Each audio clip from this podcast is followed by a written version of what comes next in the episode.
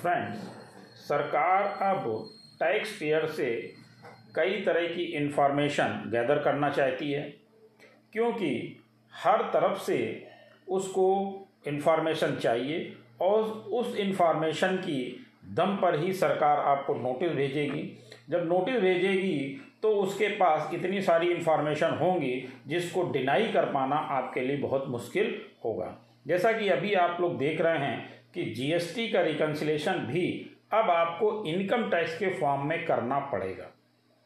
जो income tax का एक फॉर्म यानी कॉमन आईटीआर की बातचीत चल रही है तो जो कॉमन आईटीआर का फॉर्म आने वाला है, उसके संबंध में सरकार ने अभी आप लोगों से सुझाव भी मांगे हैं और वो फॉर्म पीडीएफ फॉर्मेट में डिस्प्ले भी किया गया है।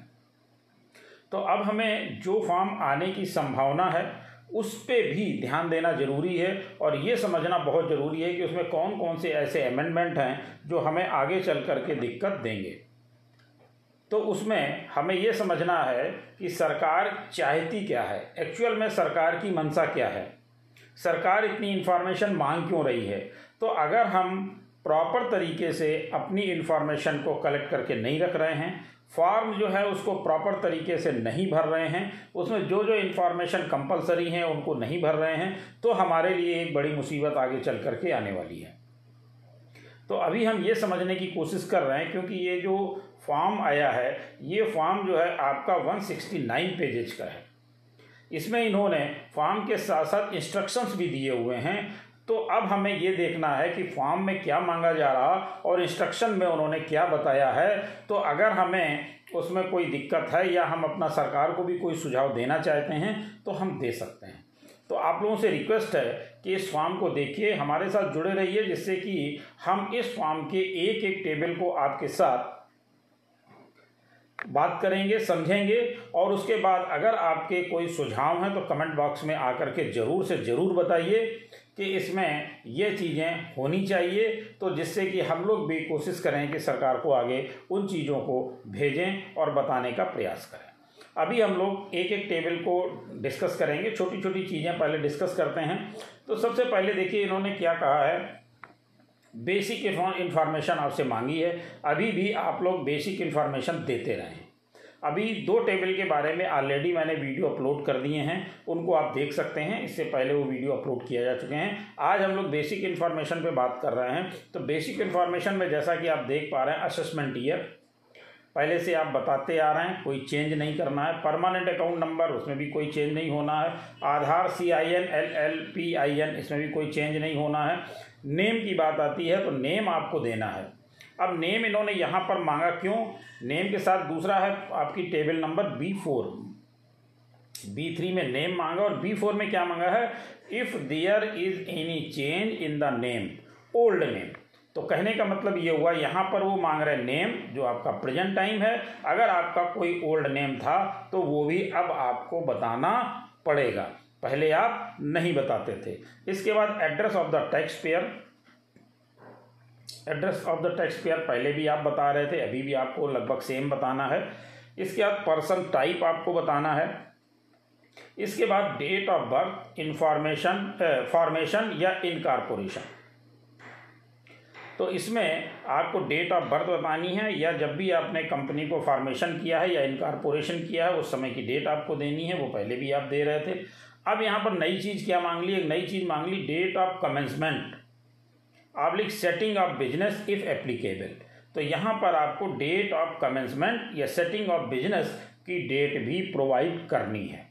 अब यहाँ पर देखिए, इन्होंने इंस्ट्रक्शंस भी दिए हैं। जिस भी चीज़ को आपको देखना, आप यहाँ पर इंस्ट्रक्शंस में आकर के इसको क्लिक करके देख सकते हैं।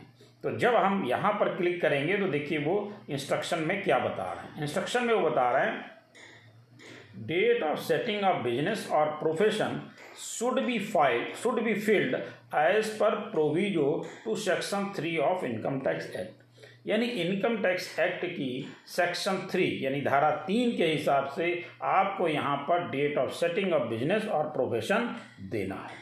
अब हम इसके बाद देख लेते हैं कि इनकम टैक्स एक्ट का सेक्शन थ्री क्या कहता है।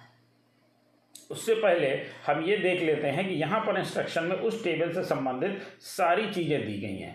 यानी कि आप यहाँ पर, यहाँ से देख लेंगे assessment year for which return of income is to be filed should be mentioned in case of individual first name middle name and the last name should be filled in case of others complete name should be filled same नीचे भी दिया हुआ है. Address is should be be as scheduled A D one of the following option should be selected तो यहाँ पर आपको जो देना है, वो इंडिविजुअल है एच यू एफ़ है कंपनी है तो कंपनी पब्लिक सेक्टर है company owned by reserve bank of India इस तरह से ये पूरी डिटेल आपको यहाँ पर दे दी गई है तो इसके हिसाब से आपको कंपनी को चूज़ करना है।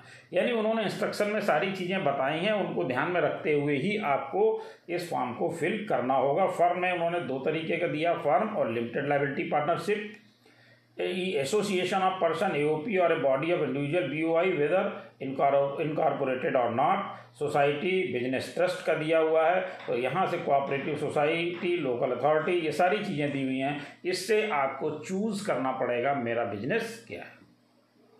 अब जो बात आ रही थी कि यहाँ पर date of setting of business की है तो उसमें इनकम टैक्स के सेक्शन थ्री को हम देख लेते हैं। सेक्शन सेक्शन थ्री में उन्होंने क्या बताया? Previous year defined for the purpose of this this act previous year means the financial year immediately proceeding the assessment provided that in the case of a business और profession newly setup or a source of income newly coming in to existence तो देखिए उनका जो मांगने का purpose है वहाँ पर वहाँ पर ये क्लियर हो रहा है कि आपका बिज़नेस क्या है तो यहाँ पर आपको बताना है कब से है। तो अगर आपने नया सेटअप किया है तो किस डेट से आपने सेटअप किया, वो डेट आपको देनी है और कौन सा काम कर रहे हैं, वो आपको बताना है। और अगर आपने उसी में कोई एडिशन कर लिया है, यानी नई इनकम आपकी जनरेट हो रही है तो उसको भी आपको यहाँ पर बताना है।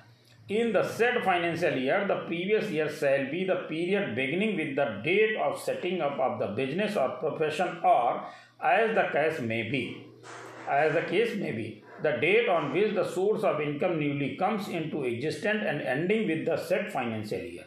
तो यहाँ पर आपको डेट ये देखनी है। मान लीजिए आपने कोई चीज़ एक अक्टूबर से स्टार्ट बिज़नेस नया किया है तो वो आपका फाइनेंशियल ईयर वहाँ से एक अक्टूबर से काउंट किया जाएगा। कोई आपने इनकम एडिशन कर ली है और वो आपने दिसंबर से कर ली है तो वो जो आपने नया सोर्स एडिशन किया है, वो आपका दिसंबर से माना जाएगा। तो आपको कुल मिलाकर के वहाँ पर ये देना है कि आप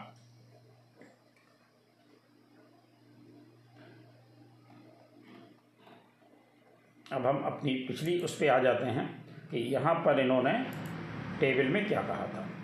देखिए, यहाँ पर इन्होंने कहा था date of commencement of setting of business if applicable तो मेरा ख्याल आपको क्लियर हो गया होगा कि हमें डेट ऑफ़ कमेंसमेंट वही देनी है जब से हमारा व्यापार वो शुरू हो रहा है या एडिशन कोई आइटम किया है इनकम ऑफ़ सोर्स किया है तो उसकी डेट वो रहने वाली है। तो यहाँ पर आपको ये देना है। तो कुल मिलाकर के सरकार ने हर तरह से आपकी कहाँ से, कब से, कौन सी इनकम स्टार्ट हुई है, वो सारी चीज़ें उसको चाहिए और उन्हीं से वो अपनी मैपिंग करेंगे, उसी से जो उनके पास इंफॉर्मेशन है उसको चेक करेंगे और उसके बाद आपको वो आराम से नोटिस दे सकते हैं। अगर मिसमैच है तो सारी चीज़ें आपकी मैच हो रही हैं तो नोटिस का कोई मतलब नहीं बनता है।